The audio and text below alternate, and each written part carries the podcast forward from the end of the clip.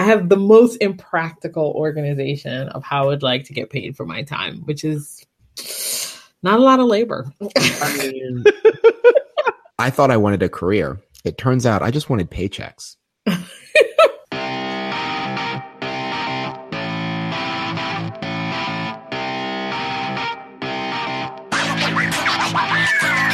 Hi, welcome to Outrageous, our bi-weekly podcast where we talk about race, media, culture, politics, and everything in between. My name is Chris. I'm in New York City, and I'm joined by my very best friends, Trisha in L A. Hello. And Jason in D C. What's up? Back to the original What's Up. I love that, Jason. Way to go. Oh, yay. How is everybody? Ugh. Great.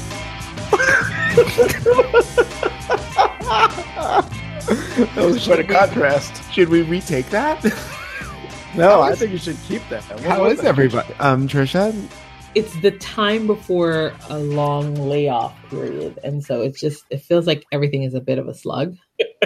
You know, when you can see a break coming in the horizon. And so therefore everything feels like it's taking longer. That's how I feel right now. Mm-hmm. No, I know exactly I what you mean. Slightly scoochy. Slightly scoochy. You know, that's interesting. I, I actually, I'm enjoying, like, I feel like things are slowing down and like, I, I'm really enjoying that. In the winter, like in, in this weird interregnum between like one year and the next and holidays and holidays. And like, you know, I, I'm unsure of what time of day it is. I'm either full of chocolate or cheese at any given moment. For instance, this whole week, I can't tell you what I did. I didn't do much. Like I have stuff on my agenda. It like kind of didn't get done. And then like six days went by. Just doesn't feel like that. I love the passive voice. It just didn't get done. And then it just didn't get done. Went by. No agency, no accountability, no responsibility. The, the but like late I- December, early January is just kind of like this moment where everyone's just kind of like, oh, cool, man. Like, you know. But I can situate my annoyance though. I have to tell you a little thing, which I was telling my sister about it, and she's like, wow, you've had such problems with the medical profession. But I went to the dentist, and ugh, long story short, apparently something was not done right with the root canal. So I ended up having to get like an emergency fixer-up of a root canal, which is, oh. which you know what? It sounds scary, but because the root canal involves cutting nerves, it actually, you don't feel any pain. So that's kind of weird. Anyway, so immediately after the root canal, I was told that I just needed to go to the dentist and get a quick filling. That's what I was told. So I was like, oh, let me just take care of it. I go to the dentist and suddenly I'm being told that I'm expecting to go through a two-step process, right? And I was like, wait a minute, that's not what I was told. And now this two-steps process is now four hundred dollars as opposed to eighty dollars. So I said, okay, listen. Can we just have a conversation about this? Because this isn't what I was told by the previous doctor. And then this dentist does this. He says, um, let me bring in the finance department so we can have this department. We can have this conversation. And I was like, why does a finance person have to have this conversation with me? Yeah. It's like, well, you know, the choices are, um, they're, they involve different amounts. And I was like, let me just put it out of your head right now.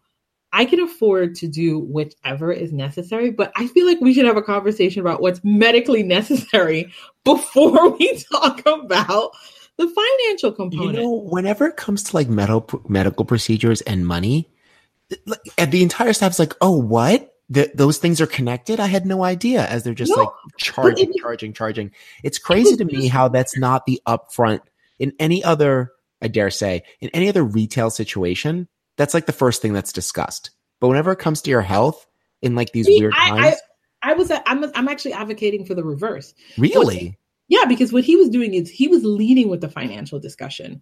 I'm not going to make a decision about my health based on finances.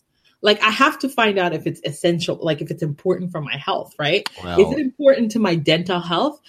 I mean, I, I don't know. I think I'm a little bit more with Chris here in that, I mean, I think you always want to know what the trade-offs are, right? And so there are, you know, there are tests that are testing for something that's a remote possibility, costs a lot of money, and you got to decide, like, is the trade-off worth it to you, you know? And it's it's hard. I think where I'm a little sympath- where I'm sympathetic to what you're saying, Chris, is that to make the trade-off without the financial component, you're just, I want all the information, right? What are all the trade-offs? What's the money trade-off? What's the time trade-off? And what's the level of risk medically? And I think it's I, I don't know. It's interesting what you're saying, Chris. To me, I, my experience is more like Trisha's. Like I I don't feel like unless I really ask that I often get all that context that I want. I usually have to ask a lot of questions to get the amount of context that I want to make a decision. Mm-hmm. Yeah, I didn't get the context. And I, I, I just find the wrapping of those of the blending of those two to be egregious. It's, you're you're essentially just a moneyed body then. Like well, that's not the question. Well, yeah, but like you've grown up in this. It'd be one thing if we were relying on N H S or something else where that wasn't a consideration. But I've never it never in my life have I walked into a medical situation and not had to think about the money of it. I mean, I've had insurance, but even when it comes to co-pays, necessary medication, medication that will just make me feel better versus medication that will do something, like that's always a conversation I have to have. Like, oh, this copay is like fifty dollars. Okay, what is this medication for? Can we have a conversation about that? Because I don't want to spend fifty dollars. Like that's always, that's that's just part of it. In, in a different system where all the costs are invisible and taken care of, I, I can sympathize with what you're saying and I can understand it. But I've never been in a situation where that where I didn't have to consider that. I'm going to the dentist tomorrow morning, as a matter of fact. I'm going th- I'm going in two days. Look at yes. this. We're just taking care of our teeth. Look at the three of us. Outrageous um, crew taking care of their teeth. And part of the conversation I have with them every time I go is they check the teeth. And then if they find a hole or something, I have a discussion with them. I'm like, what does it look like and how much would it cost to fill it? Okay, great. Now, what does it look like if I come back six months from now and we check again? Does it make sense for me to wait? Should I pay the twelve hundred dollars now? Or should I pay it? Or it, that's always part of you see like, what's the so weird conversation. conversation though? What? You're having a conversation with a medical profession that is a conversation that you're having with that you could have like with accounts receivable. Nope. Like that's like weird. Like accounts receivable. Like, no, because because the doctor can say yeah. the doctor can tell me, well, Chris, you know that tiny hole. In my experience, what I've seen is you can wait the six months, and it may not get bigger, and so you won't have to have this procedure. Accounts receivable can just tell me how much things cost, but not what I might need. I understand, but that's what I'm saying. Your doctor is should should be there making a medical decision with you. You then get to negotiate about the other options and the other things. Instead, yeah. what you're having is you're having like a conversation mediated by the money. Like, that's just weird to me. Like, but it is part I, of it, Trisha. Like, it is oh, a part it, of the equation. Hold on, Trisha. So what does that conversation be, look like with the medical professional where you don't discuss how you, you know might? What? Let me let me let me explain to you how the conversation could have yeah. gone with the dentist, right? Yeah, yeah. You looked at my tooth and you tell me, based on your experience as a dentist, what ha- what you have noticed happen with my tooth, a tooth such as mine. Mm-hmm. In certain situations, this hole will get bigger. In other situations, it um it doesn't get bigger. You know, because th- this is what I'm saying. Like, can we have a separate conversation about this? And then there are interventions. Like if he said, okay, this hole generally won't get bigger for another six months. So you have some time to make a decision about what the next step is. So I'm leaving that office kind of aware that I don't have to make a decision for six months. Or you say, you know what, that hole is a hole that will get bigger and six months is too long to wait. Mm-hmm. And then you declare that. And then the next step is, okay, what's how do I pay for whatever the inf- interventions might be? Here, I now have a lot more information about my health, not about my money, but so about my So you're saying that guy like did the, the second part first. Yes. Oh, oh like, okay. No, erase like, all of this. Okay, yes, I, of course. I was, that's what I'm like. How are you two approving of this? No, Let's, no, I, I understand now. Let's let we'll cut all this out. No, I'm completely. No, that's no, so fucked it, up. So it left me feeling like not that I. It left me feeling like I wasn't a person, I, I but see, I was like yeah. a check or an invoice, and I was like, that's not a feeling you want to leave a med. So li- literally I was like, oh my God, can I, do I need a new dentist? And now my tooth is hurting. I was like, should I go back? Because shit, maybe this is the natural That's time good. That I'm supposed to wait. So now I have no trust yeah. and it makes me scoochy because yeah. now I'm like, oh, fuck. Listen, I'm, I, I, this must be like holdover from being put under the knife without having the equipment ready. Oh, but this God. Is what I mean, because that's what can happen when they're not thinking about you medically, they're just thinking about what they're going to be able to do while you're under. Jason, you know? Last season, Trisha had, um, was on an episode of Botched. It was, uh, it was very dramatic. Very dramatic. They put me under and then looked around and was like, the room's not ready. They're like, we oh. don't have what we need. Whoops. Better bring her out of this anesthesia. Oh. And then, I, and then they pretended that I had a bad reaction to the anesthesia, and that's why they pulled me out. Yeah. So, oh, isn't healthcare great? Uh, you're... It's a real shit show. It's a real but I concur. Show. I concur with Jason, though, because I think the reality is you do have to have a series of conversations. And if you are sort of just a generally like reticent person, I don't know how you get good, effective healthcare. You don't. You don't. Not being able to ask questions. You know what I mean? Like, if you're shy, if you're the kind of person who's like, well, I don't want to make waves, then like, I, good, you're good rolling the dice. You're flipping a coin. You you're are. gonna die. Oh, you're gonna die. Yeah. Sorry. Anyway, I, I have my doctors draw charts and graphs now. I'm like, can you? I was like, I understand your explains to me, but while you're explains to, can you jot down just just jot down what you're saying in front of me? It, well, because you know what, it helps them focus and it helps me focus, and I can look back on the page and be like, I need you to go back and explain this again, and I can point yep. to it. Wow, that's yeah, a good strategy. Well, listen, really good. Listen. These people, they, you know, I'm on Obamacare. So they see people like me all day long and they're like, yeah, get them in, get them in, get them out, get them out. So I was like, nope, we're going to take all the time. I'm going to soak up all this free healthcare until the Republicans destroy it. Well, but, you know what? It's already I been created, struck down, right? I know. Uh, I created a new job. I created a new job out of it. You need like a translator. Like a medical, you need a medical advocate? Yeah, like a real that's, one. That that's a real job. Private. Like a private one, though, not the ones that the hospital offer you, which is like connected to the hospital. Yeah. Conflict of interest. You know, that's like if when you go to like a car lot and they're like, oh, to help to help you, I have this other guy who works here. We'll talk about how good a deal this is. And that guy's just like, this is a really good deal. You should take that. I'm just going to carry me, carry you with me, my advocate, my personal advocate to help me make financial and medical choices. I bet rich people have that. I bet rich people. Yeah, they're called lawyers. They do have that. Yeah, teams of them. There you go. Teams of them. And they have them in the educational field, right? People who like negotiate to help your kids get into college. So, see, all of these people are mediating these systems. Yeah. Well, when when you're rich, everything goes. Last thing, now we're jumping to topics. Mm-hmm. I was watching Vice News and they were talking about doomsday uh, as far as like climate change and everything. Mm-hmm. And I was, I don't want to say I was surprised to learn because of course, but there are in New York City services that you can buy, like insurance, mm-hmm. to make sure that should there be an apocalypse that you, one percenter, will survive. So oh. for several thousand dollars a month, oh, damn it. I should find the name of the website. For several thousand dollars a month, you can pay to have a boat in downtown Manhattan always fully gassed, always filled with provisions, always ready to go. Like just turnkey and just jet away from the island should anything happen. That seems like a waste of money. So if a disaster happens, I don't know who's going to be able to do any of that. You know what though? New York is the perfect place, right? Because first of all, there are people with a lot of money. Second of all, it is incredibly vulnerable to climate change, storms, floods. And thirdly, if, if anyone was going to drop a atomic bomb in the United States, you know, it'd be New York or D C. Well, if someone's shopping, what the fuck is your boat going to be doing? That's true. You better go going thirty knots an hour or whatever. Away from a mushroom cloud?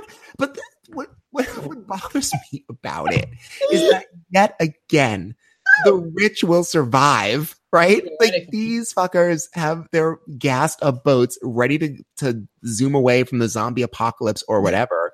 And then those people are going to recreate society? No. Have you seen the zombie apocalypse things? I don't want to be around anyway. Oh, honey. Let them I, kill themselves. As soon as I see as soon as I see the first zombie, I'm throwing myself directly out the window. I have zero threshold for any of that. Mm-mm. I'm not. Nope. You, you know what, though, Chris? It's interesting what you say. I mean, you one could argue that the dynamic... It's like one's about to. Go ahead. I'm about to argue that the, the dynamic that you just described about like the one percent in New York and everyone else. I mean, to some extent, like those of us in the United States, we have a much bigger safety net for climate change at the moment than poorer countries, right? I mean, oh, poorer God, countries yeah. are getting just hammered by climate change, and they don't have...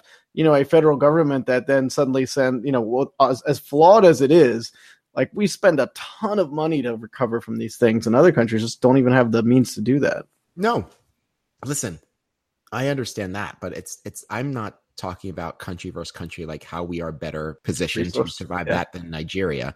I'm just saying, like, the people, like, okay, think about it, right? If there was an apocalypse in New York, right? Who would you prefer to survive? Me or Warren Buffett? Because you know what? It's going to be Warren Buffett. And that just doesn't seem fair. That doesn't seem fair. Like, I don't know. All those Wall Street douches are going to survive because they could afford three thousand dollars a month or whatever to have a boat fully ready to gas.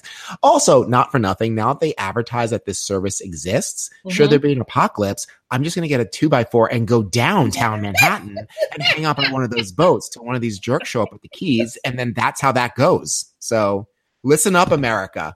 Uh, you know what to do. Two by four? What? I Come actually, on, you can do it, better than that. In my head, I was picturing a crowbar, but I said two by four. But, you know, anything goes upside their heads, I figure.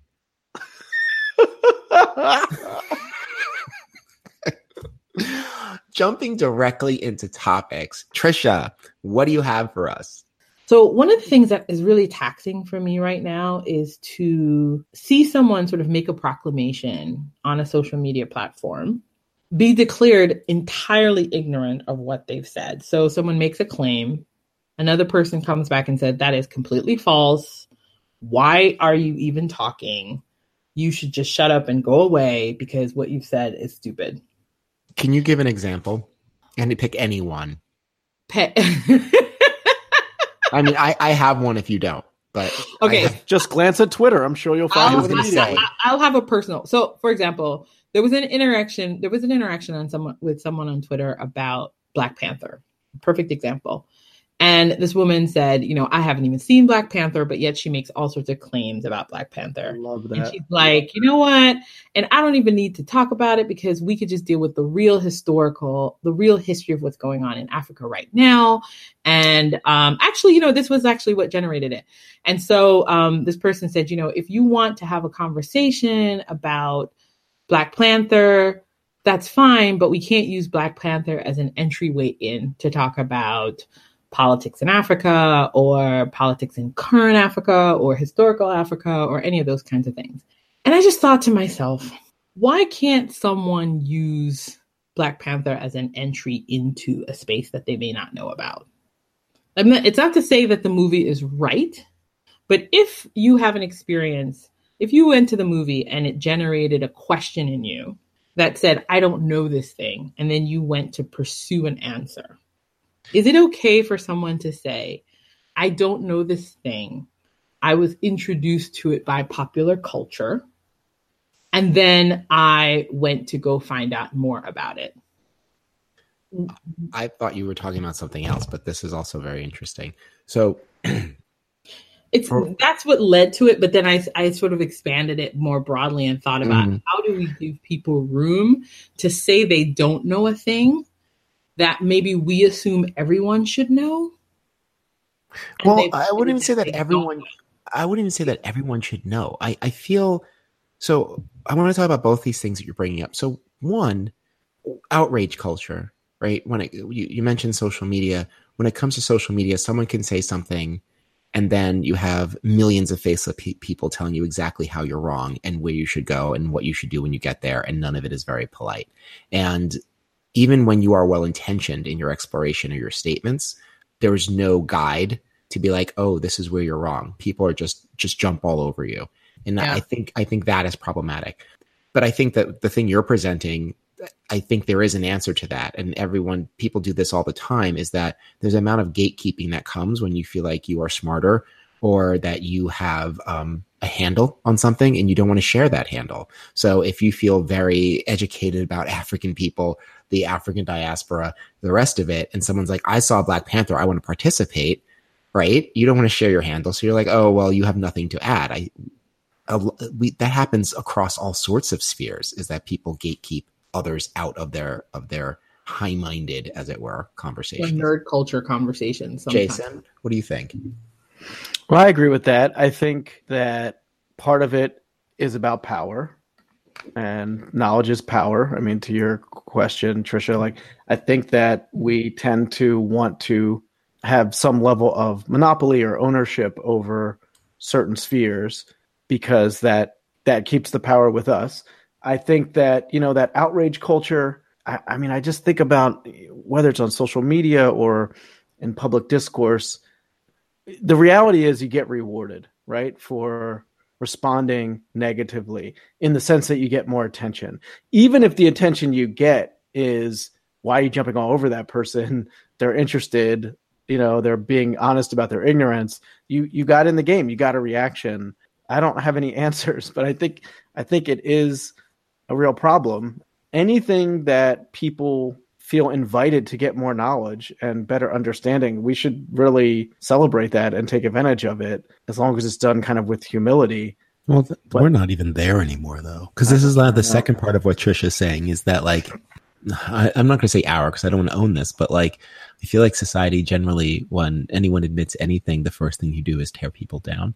This is a, a bare example, but on RuPaul's Drag Race, they had um, uh, one of the guest judges was, I don't know, it might have been Vanessa Hudgens, it might have been Demi Lovato, it might have been the other one. I get confused with those two.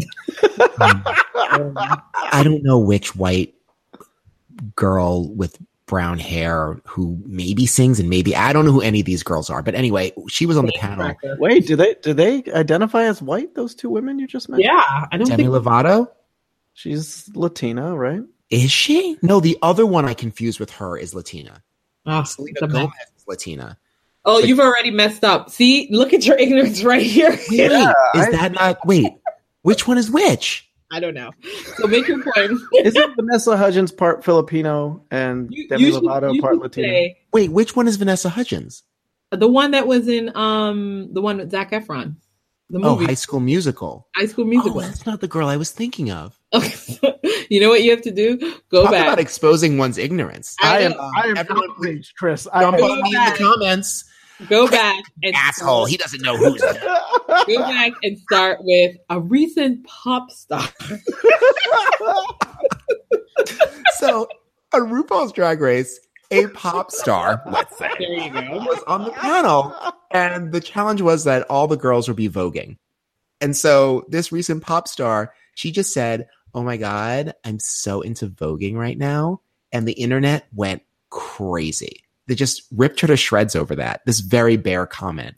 And I was following it because I was like, at first, the first time I saw the episode, I didn't even remember she said that, right? Mm-hmm.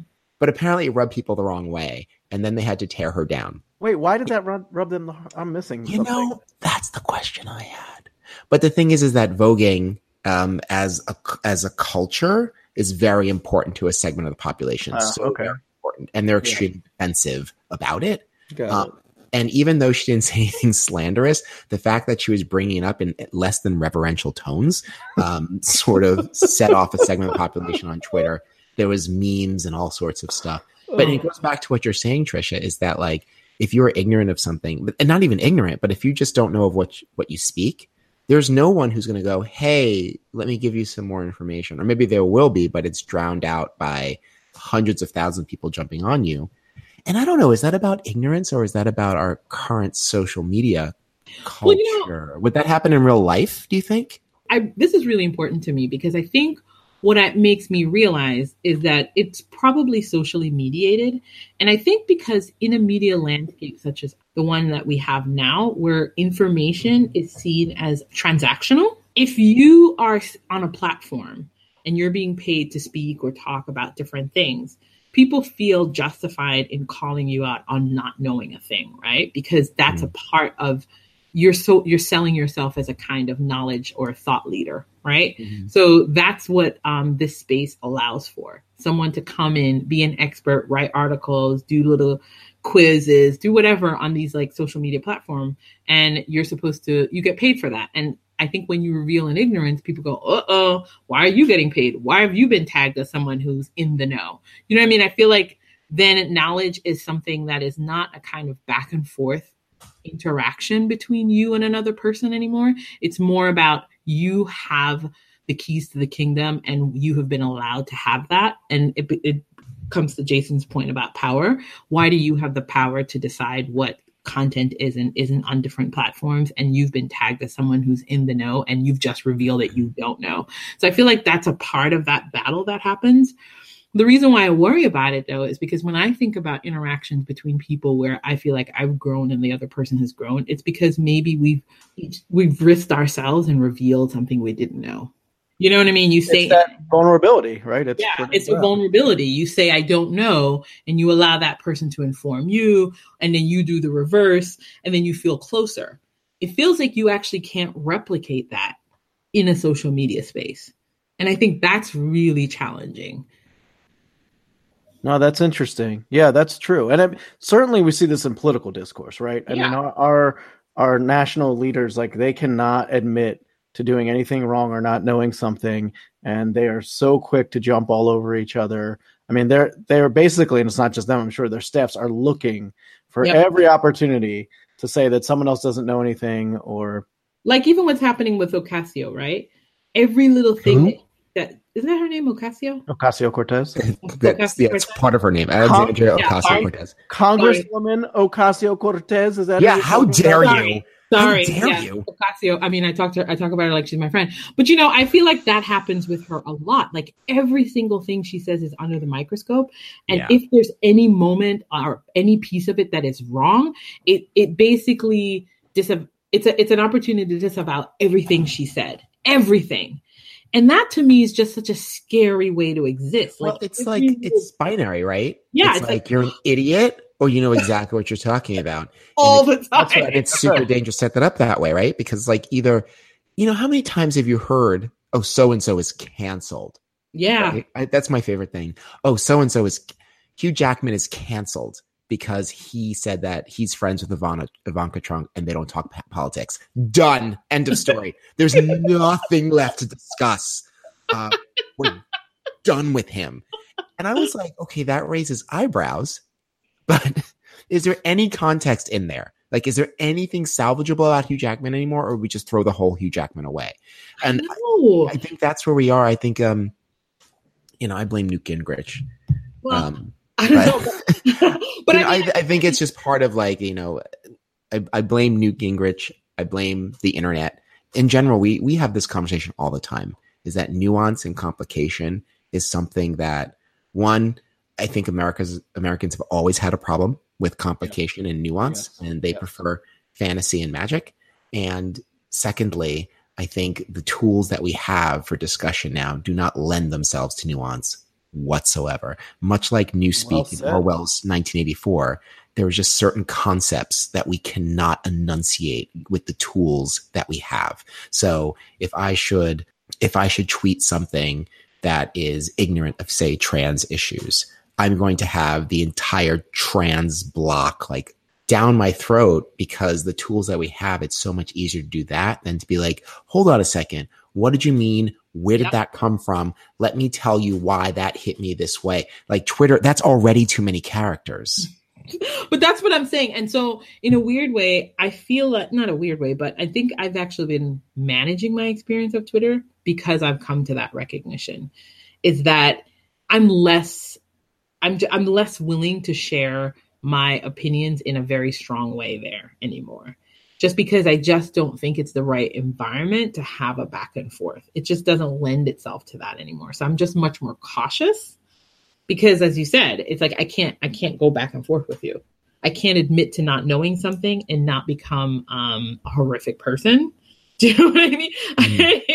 You know, it, it's so much harder to do that. It's so much harder to say, oh, you know, I made a mistake. I'm so sorry, and then let that be it and move on. I, that and that platform doesn't allow for that at all. It just allows for you to be savaged, and then it's over. like, so I just I, that's that's that, and to me that's a real challenge if that's a platform that's going to be used for doing all sorts of um, conversing. Mm-hmm. You know what I mean? And if it's a primary platform for, say, our leader, and what that looks like. And if it's a primary platform for some people to gain impressions of people that are, you know, important to us, like our congresswoman or congressman or any of that stuff. Like I just, that feels like a, just a really dangerous environment. But I also think it's connected to something like a Fox News, right? Because if you can't publicly say that you are ignorant of something, doesn't it then make sense that you would be looking for a platform that just feeds you something ready-made? Well, I think when you bring up Fox News, it's it's an interesting connection to make, because Fox News, uh, News Corp, this the assault on reason is yeah. real. Yeah. And, and many a times, I, I brought Newt Gingrich before, but he had said this before about, um, he had said this once in an interview that the things that he was saying wasn't necessarily about facts, but it was, he right. was more talking about how people felt. How people yeah. feel. That's right. How people feel. And so when it's about how I, what I feel or what I believe, well, then I'm the expert on that. You know, you, you can't tear me down for my beliefs or how I feel. That's always one hundred percent true to me. And I think what Fox News and some of those outlets have done is to weaponize that to then create this space of unambiguity about certain things, right? So it doesn't matter if immigrants are really flooding the country or not. Do you feel that they are? Yep. Then, great. Let's have a discussion about yep. that, using that as the basis. But do yep. you see how that's connected to a space of, of discomfort around not knowing? Because sure. if I if I if I if I yeah. set you up to deal only with how you feel, then you live in a space of always being right about what you feel. It's a it's this thing that you know. Mm-hmm. But if I tell you that there might be another space where you are going to have to have an expert inform you, or you might have to acknowledge that there is like an empty bucket here, then you know then you have to admit to not knowing. And that is such um, a demoral. That's become a demoralizing position, you know? And so I feel like all of that sets us up into this space. So it's not just outrage culture, but it's just this willingness to live with not knowing and the discomfort of not knowing. And then having to then fill yourself up with that knowledge that someone else has. I just don't think people, my sense of it, and I just haven't seen that, of people saying, you know what, I don't know, inform me and let me go learn. Yeah, no, and I, you know, with take like climate change, I actually think you can see this yep. prog- progression, or maybe it's a regression, where there was a time when conservatives said, well, there's some disagreement still among the scientists, which was arguably true, and then became more and more untrue because more and more all scientists were agreeing. And then I remember when Romney was running against Obama, and the line you heard then from conservatives was, well, I'm not a scientist, so I can't say for sure. But, and so there was a kind of acknowledgement of, I, I'm not an expert, I don't know, but I still think this is the direction we go. Then you get Trump, who says climate change is a hoax created by the Chinese. It's it's not there's it's not that there are things I don't know. It's that I do know that this stuff isn't true. So you get into this space of certainty. And I think to your point, Chris, like certainty based on feeling, not based on fact. And then there's no room to argue, right? Because you know, you're a very stable genius. You know oh, dear exactly, God. exactly what the deal is. And the deal is this, and there's no room to talk about, well, maybe I should educate. There's no educating anyone about it because you, you already know, even though what you know is not based on fact. You know, when the president was handed the climate change report that said, everyone's going to die in ten years. Uh, he, they asked him, they're like, oh, did you read the report? Which first of all, we all know the answer to that question. But uh, then he said, yeah, I did. I don't believe it, because that's what you can do with facts. I don't yeah. believe it. Yeah. I'm just going to throw that out. And I, I think um, it feels like we've gone far afield, but no, we've all, I think we've been talking about the same thing this whole time, is, is that there's something that we do with knowing and not knowing. Yeah. Uh, and it, and it, Trisha, the way you started was that the relationship between knowing and not knowing and how we handle that has trickled down into our social situations, where it's sort of like not knowing something feels like a cardinal sin, which you have, then you have to be destroyed.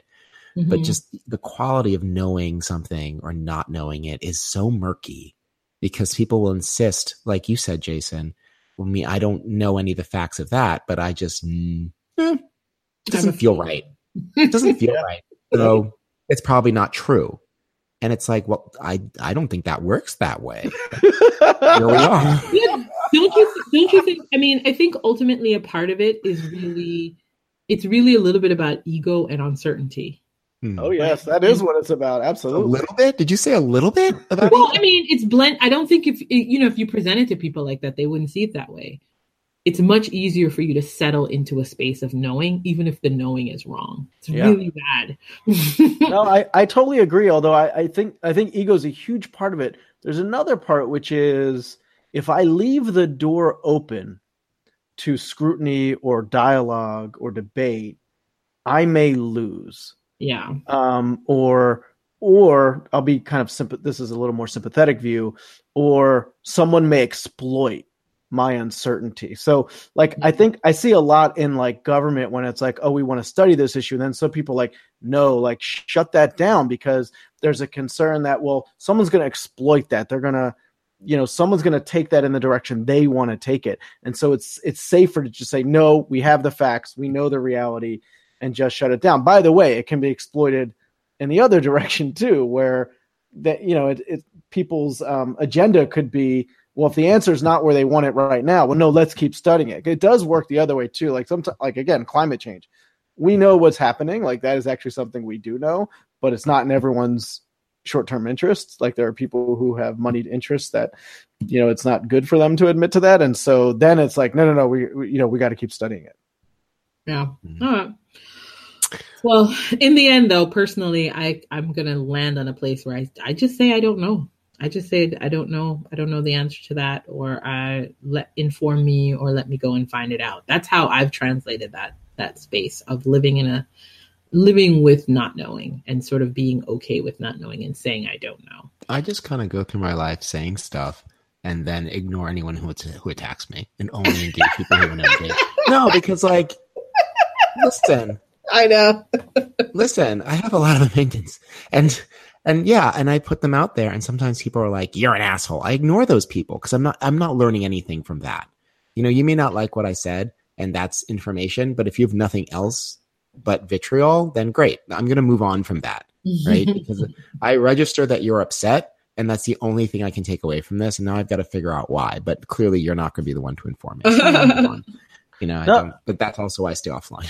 Well, and I think I think what the position that you that you articulated, Trisha, about I don't know and I'm open to learning or I need to learn about it. I mean, that's the only position from which we can like grow as people and and gain knowledge and become more mature. And but yeah, it's so hard for us to do that. I so I I am applauding your. Um, humbly acknowledging well, it saves you know. me. It saves us all. It saves me from a humiliation trap, really, to be honest. Because I'm humiliation. like humiliation. Who just has the time? I don't want to waste no, my time. I mean, no, it's there's a lot of savagery. There's just a, a lot of savagery yes, about it. You know, I sure. find you and it's like, listen, even if it's not within the scope of what you're working as your career, someone finds you being ignorant one place, the assumption is your ignorance um translates into this other space.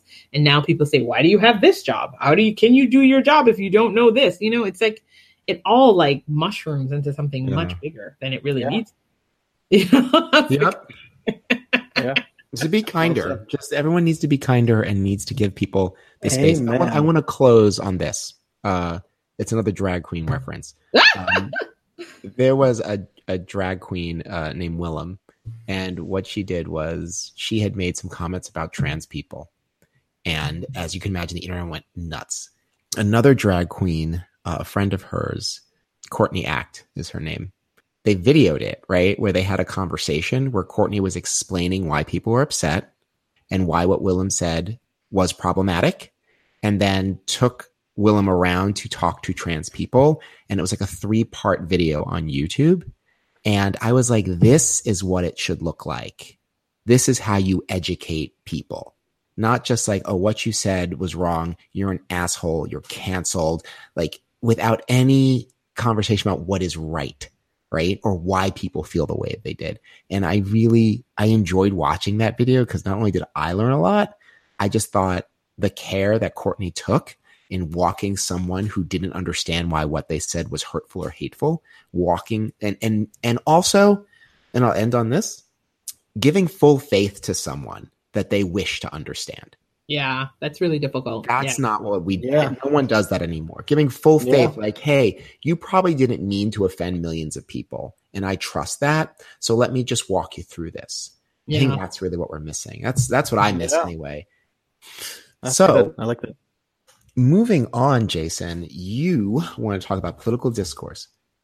So the short version of my question is, is it possible that it could be a political winner to have a message of unity, of bringing people together, of pursuing policies that benefit all, rather than fighting or pitting one group of people against another? And just the context is, I've just, I feel like we were recently through an election cycle, and I think we hear this fighting. It's very common of, I'm going to fight for you. And and even if it's not said explicitly, there's always implication. I'm going to fight against another group of Americans. I'm going to fight for you, this group of Americans I'm talking to, against this other group of Americans. I think certainly it's Trump's discourse, but it was also Hillary's. I think she often said, I am going to fight for you. And I think we definitely heard it in the recent midterm elections from people on both sides. And and to me, you know, we complain about it being a polarized society, which I think is very problematic. And we talk about bringing the country together and being less divisive. But that is the rhetoric we hear again and again. And at least my recollection of Obama's messaging when he was running was was much less fighting. Um, and it was much more bringing people together or, you know, pursuing things that benefit all. And it's so, it's so hard for me to even imagine it right now, even though you hear all this rhetoric about let's bring people together. I'm wondering whether it's actually possible. And the last thing I'll say, and I really want to hear your thoughts, Bernie Sanders probably comes the closest in that the group that he is always pitting himself against is the millionaire class. So at least there he's like at least talking about being on behalf of like the ninety-nine percent. Um, so that's the vast majority. But it's still it's still, you know, it's still divisive language. So I'd love to hear what you two think about that. First, I, I feel sad that um, Bernie's the one that comes closest to it because I really am over Bernie. But um... wow. can we just can we just spill some like just spill some wine on the floor for Bernie and Trisha's relationship? I don't know why you thought I don't know why you characterized my romance with Bernie as a romance because you know I didn't like him from the get. There was a moment in time you fought it. You fought it like one of those women in those Victorian novels. You ran from him, then you ran toward him, and now it's over. No. There was never anything there. But I think, you know, I think there's something really useful about the language that you're talking about, Jason, which is this notion of fight and a battle. And so the question, when you're when you say things like that, then there are winners and losers in such a situation, right? Right. What is winning then for the American people? Like, that's what I'm trying to figure out. Who are the winners and the losers in a situation like that?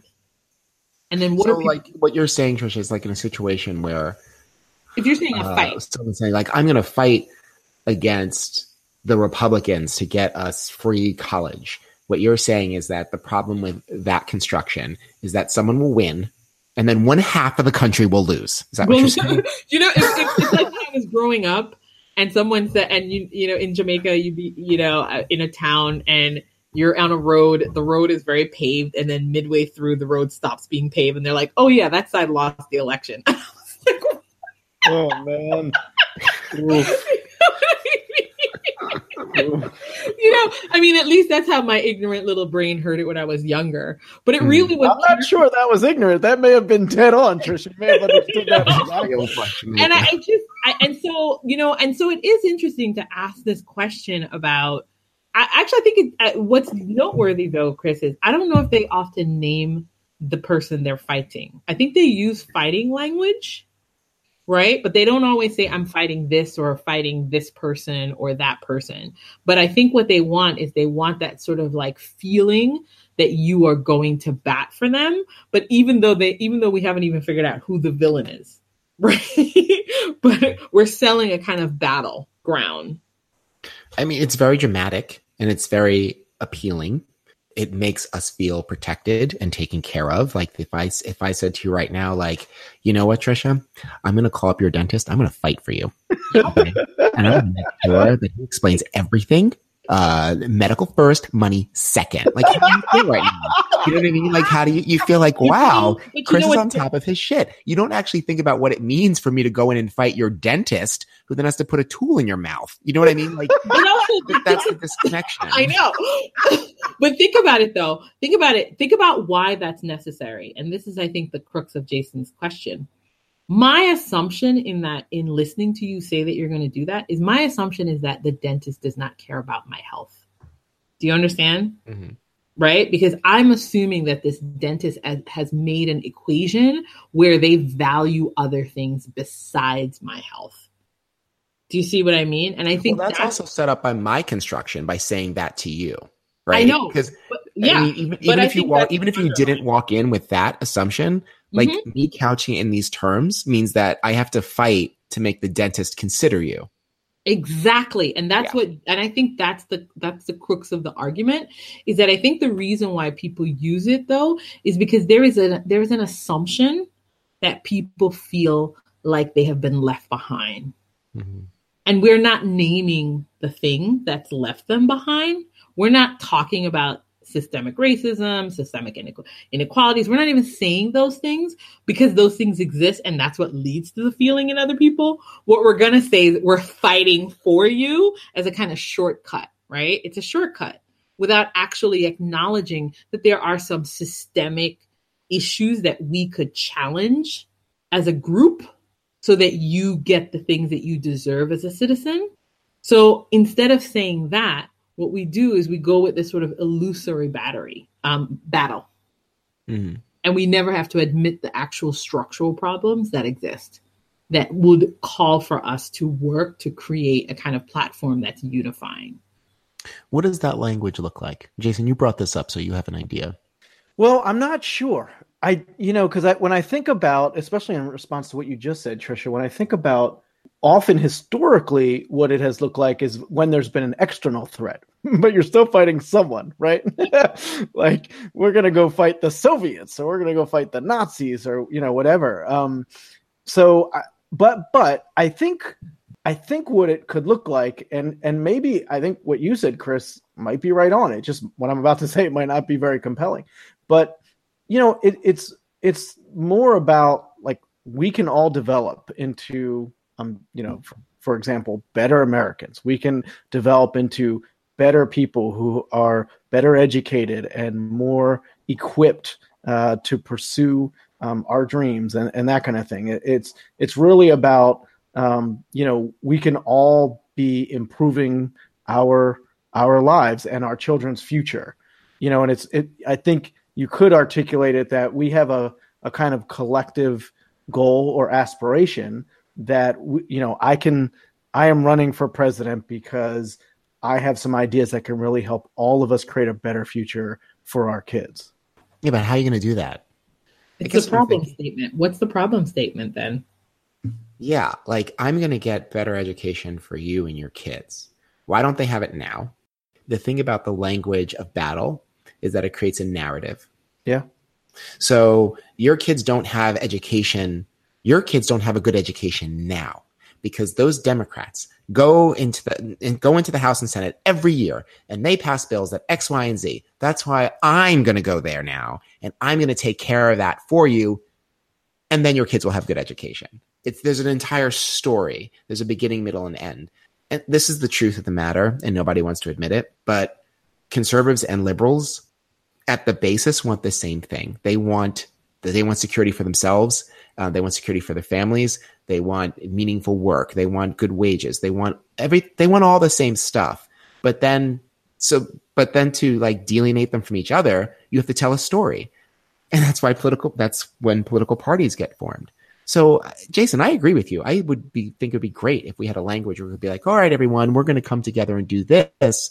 But that story is incomplete because my first question is, well, why don't we have that already? And how are we going to stop whatever forces that are in play right now that stop us from getting good education, good healthcare, good uh, security, wages? Like, what's going to stop those things from roaring back well, and taking it from us again? Well, no, those are good questions. My my initial response, which you're hearing a little bit in the rhetoric now, one could say that what's stopping us now is exactly the tribalism and infighting. You could say that, like, I'm going to bring us together to help us work together because we'll achieve more together. I mean, this is Hillary kind of said this with her Stronger Together, but then she still kept talking about fighting for people. Um, but it's it's actually it is the infighting that's stopping us. See, I don't think so. I think that's so interesting. I feel like we've landed on the infighting, but the infighting. Let me just interrupt you real quick, and then I want to hear you say. I'm not saying that is the problem, but I am saying that the that could be the message. But go ahead.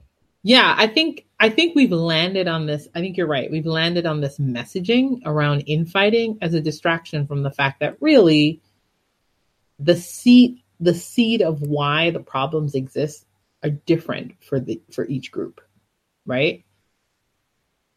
So there's a kind of question about what is the meaningful intervention on the government side. And one group believes that the government can intervene quite a bit, and another group believes that the less intervention by the government, the better. Yep. The left, the the less left up to, which is interesting, right? Because I was just reading a headline and I didn't read the whole thing, but it said, because of the failure of the federal government, cities and um, cities and state governments are taking care of infrastructure problems on their own. There are some elements of it that they that had a federal piece to it, but because the federal government sort of failed to participate, they're going on their own. Now, on one hand, that sounds like a great thing, right? For people who are like states' rights folks, that seems fine. But why are you a part of a nation then, right? And so it's like it's kind of like if you say to yourself, well, you know, my kids, I just stopped feeding them and they figured out how to fend for themselves. You know? At some point, the kids are going to be like, and, and you are, parents? And you are, exactly. Why are we around? Should we, you know what I mean? And then at some point, the kid will be like, should I be sitting at dinner with you all? Should we be considered a family after all? Should we be considered a unit? You know, there's a, I mean, and, and so that's why I find really fascinating is like, I find this question of the role government is supposed to play, and then therefore the narrative you tell about it, the real problem. Like, how do you have a conversation with one person that says, do a lot, and the other one that says, do as little as possible? How do those people meet? how, how should they meet? You know what I mean? I do, yeah. That's... And so I think that you, I think you end up in a kind of imaginary world, Jason, where you do have these narratives that are really disconnected from exactly what's even happening, right? So now we're going to have this whole narrative around like, oh, you know, it's really because there's so much partisanness in, in D C and so much infighting and da da da da da, and people are so polarized and blah, blah, blah. But, I, you know, I mean, I think... I think you can define a message using Obama as a template, maybe not a template, but as an inspiration. I think you can certainly devise a message around hope in the future, moving forward, that doesn't necessarily implicate fifty percent of the country in holding you back. Mm-hmm. Um, it would. I just don't know if the country's ready for that message. Like, if you take aim at history itself, I can. Hmm, I'd have to think about this, but I can. I feel like you can tell a story about why we don't have the things that we want. And if you you can blame it on a historical arc, and that now that we are wiser and stronger and smarter and more prepared, we can do we can do America two point oh. That might be successful.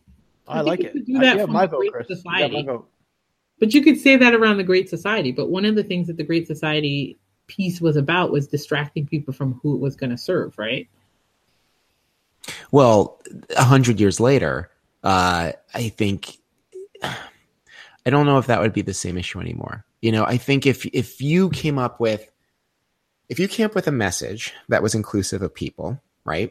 Which in the twentieth century, that wasn't necessarily what any of the messages were about. If you came up with a message that was inclusive of people and really were pitching a, a, a kind of America that was prosperous because of the people, not in spite of it. That is the message. I think if someone was charismatic enough, um, they could really drive that home. Obama went, Obama touched on some of that here and there. Um, Hillary started that way and then quickly um, just joined the rank and file of the way that politicians speak about each other. I don't, I don't know. I, I think it's possible, Jason. Maybe I, Beto. Isn't that what he did? Isn't that how he was able to get those people excited? Beto? Maybe. I, I don't know. I need to learn more about him. I feel very lukewarm about him, and I don't know why. Well, because he was from Texas, and he was talking to Texans. Like, yeah, I, I mean, now let's he's see. Emerging as a national figure, so it's okay. But I think it, I think it. Now I'm just wishing, but like, if someone was charismatic enough, as far as like really giving people room to grow and move, and acknowledging that we all want that room, maybe it would have to be um, it have to be someone with a lot of charisma who's initiating a cultural shift at the same time, which is really difficult. Maybe it can't be a political figure, but you know what's interesting? Those three mm. people who lost, they had, they had that message. Gilliam, Abrams, and yep. O'Rourke, and okay. O'Rourke. They all three had this message of "I'm here for everyone." There was an engagement face to face with people. Yep. I mean, Abrams went all over Georgia, all mm-hmm. over communities that never saw a politician. Right. Mm-hmm. But, and it's not to say, and clearly the message was resonant for a lot of people, but then there were some practical implications, voter suppression really that got in the way. So it's hard to know how successful the messaging was. Right. But there was, there seemed to have been real enthusiasm. Um, I think Stacey Abrams did a really great job of trying to disconnect that rhetoric. I saw yeah. her being interviewed on The View, and Meghan McCain, you could just see Meghan McCain was waiting while Abrams was talking. She was like, I'm going to ask her a question. I'm going to eviscerate her, you know, because she's such a bitch. But anyway. Um, oh, stop. She, uh, Meghan McCain, don't get me started. You know, Meghan McCain's like, oh, um, how do you feel about the Second Amendment? Oh, will you be taking people's guns? I swear to God, that was the way she asked it. That was so silly. And I was already exhausted. Question. And Stacey Abrams was like, listen, I own a gun. Um, I remember shooting with whatever. And she's like, I want what everybody wants. I want people to be safe with guns. I want our communities to be safer. I don't want our children to be the targets, et cetera, et cetera, et cetera. And you can see Meghan McCain's like trying to keep her face like, I'm going to hold her feet to the fire. But you know what? This is what everybody wants. It's reasonable. It's what everybody wants, right? We're all on the same page. Who cares if she's a Democrat? Who cares if she's a woman, if she's black? Don't you not want your kids to be shot up? Maybe not. That's what everybody wants. Everybody wants that. Are you and- sure? Honey, that's another podcast. No, well, I think I think it's a good. You're, what you're saying is a good point. I think what's really unfortunate is that now I'm going to sound very divisive, but I do think, and probably get back to Newt Gingrich, some of these issues they've just they've been framed in such a way. So when someone like Stacey Abrams says, you know, I want everyone to be able to vote, and I want to end voter suppression, there are people who have framed that in such a way that other people hear, I want to allow for voter fraud. It's yeah. ridiculous. We know it's not true. This goes back but, to the but, first topic. Yeah, it goes back to the first topic. But that's how people feel about it. That feeling has been stoked by people like Newt Gingrich and a lot of other people. Um, and so it's really unfortunate. I mean, I'm now I'm, I'm getting depressed now because I think the answer to my question might be no, because the rhetoric of unity sometimes gets interpreted as, even though I'm saying this, I'm really saying I'm going to be fighting, you know, you people over there. No, you know what? I'm, you know, Jason, you're wrong. I think it doesn't have to go that way. I, I'm going to think more about this, but I think there really is a message there for people that people are really ready to hear. It's the anti-evangelical message, right? Which is just like, this is for all of us, um, for every single one of us. I think there are people who are ready to hear that message, especially after the current politics. Yeah. Um, and we'll see. And yeah, there are people who's not ready for it, because those people are like, no, just for me and mine and people who look like me. And that's always going to be a segment of the population, but it, it's not always going to be fifty percent. It's not fifty percent now. No, it's not fifty percent. But, no. but I want to say but it's, it's fifty percent of the people voting. Ugh. Well, yeah, it, it, actually, true. It's not. Well, yeah, uh, it was like thirty-three percent of the people right. who voted. Uh, yeah, but, but anyway. Uh, but I think the people voting, right? mm. But I think the problem is a lot of people, it's not even what you just said, Chris, which is, I, you know, it's it, this should only be for me. It's when you say all people, you're talking about taking something away from me. I mean, that that was the rhetoric. I mean, that's that's what Trump stoked, right? Trump stoked this whole forgotten American, which is, yeah, yeah, yeah. Obama's saying he's representing everyone, but when he says that, he's really what he's okay, really but doing. Let me interrupt you, right? Because like I said, there's always going to be people who are going to come back with that message. But I think the other message, again, if it's presented correctly, can be stronger than that. Yeah, because right. the message that you're describing has no content. It's just attacking the other one, right? Yeah. If someone comes out with content, like Abrams did in that interview with Meghan McCain, who just really wanted her soundbite, and Abrams was like, actually, let's bullet point, bullet point, bullet point, bullet point. Like, that is a strong argument. A, a strong argument is just not like, I don't believe it.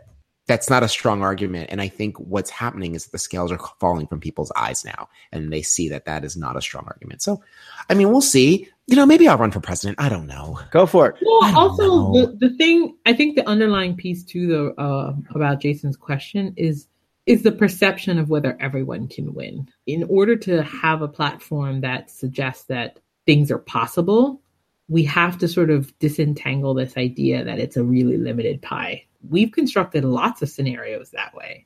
So I think it's really hard for you to to sell even that that platform that Jason is offering. I, I can see it though. I'm gonna I'm gonna have hope. Like I said, I'll run for president in twenty twenty. the, the Hudson Harris ticket. That'll be your that'll be your Hail Mary before you leave the country. Yes. Well, you know you you know the, you know the ticket I've been reading about though. What? What? The Biden Biden and Harris. The, no, not even. It's the Biden um, Beto ticket. No, no. That's not going to work. I agree. Why not? It's not going to work because they're. That's not. What you need a minority. You need yeah. a person of color. Yeah, everyone's saying like you're never going to be able to run again without a woman or a minority. Which mm, I don't know about. That. I don't know about. I don't, I don't love that, that, and I don't Trump know about that. I'm doing it. But and th- and I don't want to get too far off topic because we're going to slide into recommendations. But I and maybe we can talk about this next episode. I, I don't, Biden O'Rourke does not inspire me as a Democrat. And n- not that I, I, I like Joe Biden. Um, I like Beto O'Rourke together. I just feel like that's a lot of running over the same ground. Meh. I mean, I think Biden Harris, when they've been pictured together, they've been photographed together a couple of times recently. I find that intriguing. Um, I'll take Biden. I, I take Bi- Biden Abrams over Harris any day. I would take um, Gilliam Abrams. Over well, anything yes, that we said. I, I don't know if we I don't know if we can convince America to go down that road one more time. I'm I'm sticking with Michelle Obama, and I don't care who she chooses. Uh, you can stick Jesus with her all Christ. You want. Yeah, like, keep, like, keep lighting am. a prayer candle for that. Um, Obama, anyway. Obama Winfrey. That's my ticket. Uh, do, do not. I will not entertain that on this podcast. Oprah Winfrey better stay in her goddamn lane. And I, I don't even like her in that lane. So. Great in her lane. Okay. So let's move into recommendations, which is something that you've seen, heard, read, or experienced you think other people should see, hear, read, or experience. Uh, Jason, why don't you go first? Well, I have continued my research into white European history. And um, I recently, I've been reading, I did not finish yet. I'm reading this book, The Romanovs, by Simon oh, Sebag wow. Montefiore. And um, I, it is, it's really interesting. My goodness, are these people brutal? Just brutal. Oh my goodness. Kind of forget how violent people are, but um, it's a good read. Is it a history of the whole, the whole family? Yes. From the time they first became czars all mm-hmm. the way to the time they were murdered by the Bolsheviks. Yeah. So quick question. Yeah. Anastasia was killed, right? She wasn't really, she didn't escape or like, yeah, she that died that night, right? I, I mean, I don't, yes, there's, okay. The Bolsheviks were so intent on making sure there was no one that the Russian people could hitch their hopes on in terms of a monarch. And the, I mean, yeah, she, they just, they fired away. It was just okay. so brutal though. And I mean that I, you know, I knew about that episode, but it goes all the way back to the seventeenth century. I mean, whenever a group of people decided they wanted to unseat another family, what they did to the kids. I mean, I there's this one scene. I mean, they, they strung, they burned a four-year-old boy to death and strung him from the walls of Red Square. And one other thing, uh, it's just awful. When they, our politics you know, might not be that bad then. I guess. Well, well, look, when they decided, that, you know, similar to things that you hear na- now that like every conspiracy the Jews were involved, right? Whether they were conspiring with the Poles or the Ottomans or the Mongols. And there was one part where they go through the countryside and they just murder a ton of Jewish men and kids and then roast and eat the kids in front of the mothers as they rape them. I mean, okay, okay, yeah, you might okay. need to cut that out. Okay, um, let's all pause because that was a yourself? lot. Yeah, I need a minute. A real minute. I We're gonna really take a minute, and then I'll just stitch together like after a moment of silence because that was. That's a lot. I'm sorry. I apologize. I don't. Okay, Trisha, why don't you go next? Because I am going to take a minute from eating children. I'm okay. Let's not revisit it. So now we have to put up with it. I had to tell someone. It's okay. That's what we're here for. Ooh, not me. Anyway, Trisha, go ahead. Um, so my media recommendation is uh, definitely not that. So I went to see If Beale Street Could Talk. Now, I'm not one of those people who have, um, I have not read the James Baldwin book. And I knew that the story was probably going to be sad, but I really like Barry Jenkins because I think he, I think he takes such care with the people that he puts on screen, with his characters. Like, this is a person who cares about the characters that he has placed in his movie. And that care translates in the way that it's shot, in the um, in all of the moment-to-moment pieces on screen. And I knew I was going to cry, which I did. I cried the whole movie. Because it's just such a beautiful story about love and family and hope. And it is ridiculous that it looks like it could have been written by an author now. Hmm. Well, that it's is like, like so the, much of James Baldwin's stuff. It's like, it's so sad it's that that it's like, immediately I, yeah, like I, I mean, it's, it, that is the tragedy of it, is that this feels like a book that was actually written in, two, in twenty eighteen and this was not. Um, so, but it was just a beautifully, beautifully shot movie. Lovely. Um, it, there was a Q and A after, which was great because the lead actress was there and the composer was there and the producers were there. So I think the, I think the music is a really great part of the story. So having the composer talk about how he arrived at some of the, the pieces that he scored was just really lovely.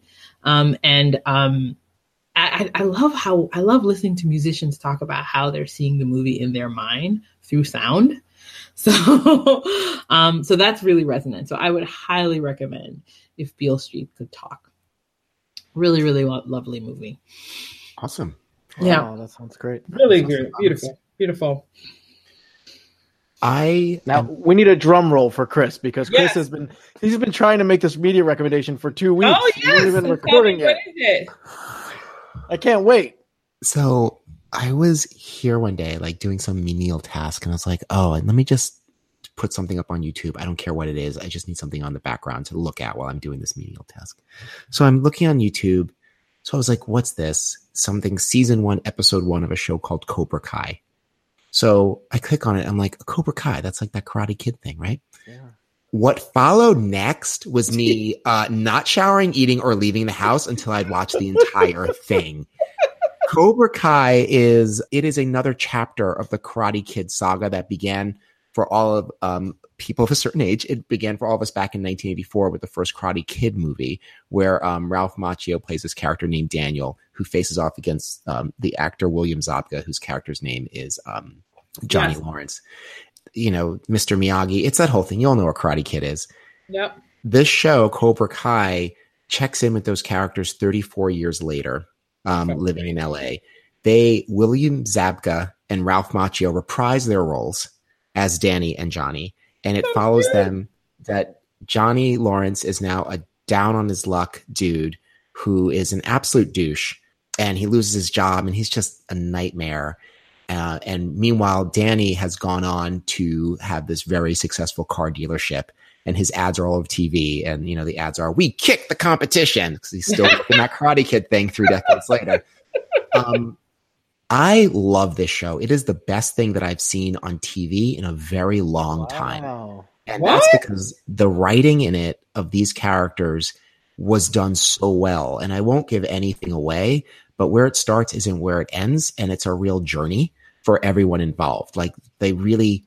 really thought about who the characters were. What's more is that if you are of a certain age, um, the nostalgia is a really big part of it, because I feel invested uh, in their conflict because I experienced it as a young person and I was really invested at the time. So having it flash, flash forward, not flash forward, it has been that long, but revisiting those characters and seeing what is going on with them now felt really good. And all I have to say is that, like, all these reboots that are happening on T V, like, pay attention, Hollywood. This is how you reboot something, is that you really respect the source material. You work with the people who um, made the show popular in the first place, and you don't retcon anything. It, it worked really, really well. I it, I really recommend this, especially if you remember the original movie. If you've seen the original movie, you can't help but like this. It's just very well done. If you've never seen the original movie, I've given you enough of a summary that you will enjoy it. I it, I really recommend this strongly. Now, wow. The caveat. This is on something called YouTube Red, which the first two episodes are free on YouTube, and then you have to pay to see the remaining ep- eight episodes, which is such a shame, because if Netflix had this or Hulu had it, then so many more people would view this. Yeah. And it's such, such a shame. How much um, do you pay? How much did I pay?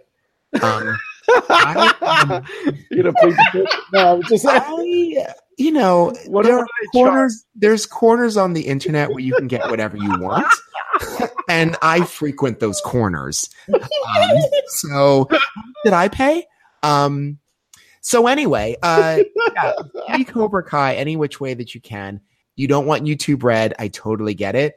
But, I mean, you'd pay twenty dollars to see a movie. This is so worth it. So is that, that's the only way you can see it is on YouTube Red? I'm afraid so, unless you frequent those corners of the internet. Yes. Or, you know, shoot me an email. Maybe I'll... nah, so good. No, no, no. Pay for it. Pay for it. They just wrapped season two. I cannot freaking wait. So it shows up in my YouTube feed all the time. And I just... I kind of watched the trailer and I'm like, eh, I've read, you were the first person I've heard say anything about it. Like, if I had heard anything like that, I may have been more intrigued, but, like, I have not seen or read or heard anything about it. So it's so interesting now for you to endorse it so highly. I, you know what? Nostalgia aside, right? The writing is some of the best writing for characters I've ever seen. Wow. It's, there is no protagonist. There is no antagonist. Right? When we watched Karate Kid, we we were like with Ralph, we were with Danny and Mister Miyagi, right?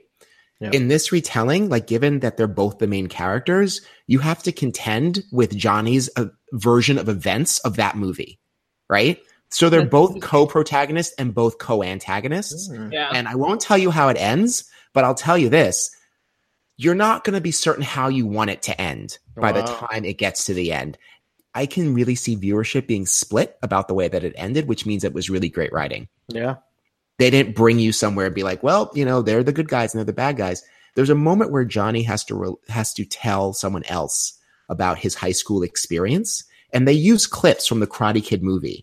And to hear him tell how Daniel treated him, I mean, I haven't seen the movie for three decades, right? So it's like, I'm trying to remember stuff from thirty years ago too. And I was like, wait, is that quite how that happened? Okay.